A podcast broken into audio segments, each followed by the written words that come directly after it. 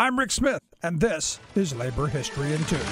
On this day in labor history, the year was 1937. That was the day workers at UAW Local 14 walked out on strike against the Toledo Chevrolet transmission plant. They joined the strike wave against General Motors. The national campaign started in November in Atlanta, Georgia, followed by auto strikes in Kansas City and Cleveland, then intensified in late December with the Great Flint sit down strike. Local 14 members had experienced General Motors tricks firsthand during a 1935 strike. When GM couldn't stop unionization efforts at the Toledo plant, they began moving the machinery to non union facilities in nearby Saginaw, Michigan and Muncie, Indiana. GM's maneuvers drove Local 14 leaders to fight for a national agreement and help with organizing the national strike wave. Once it began, they were able to effectively shut down their plant. They routinely traveled to Flint during the sit down to help with strike support and soup kitchen efforts. Many Local 14 members would also help beat back the police assault on sit down strikers in the coming Battle of Running Bulls at Flint.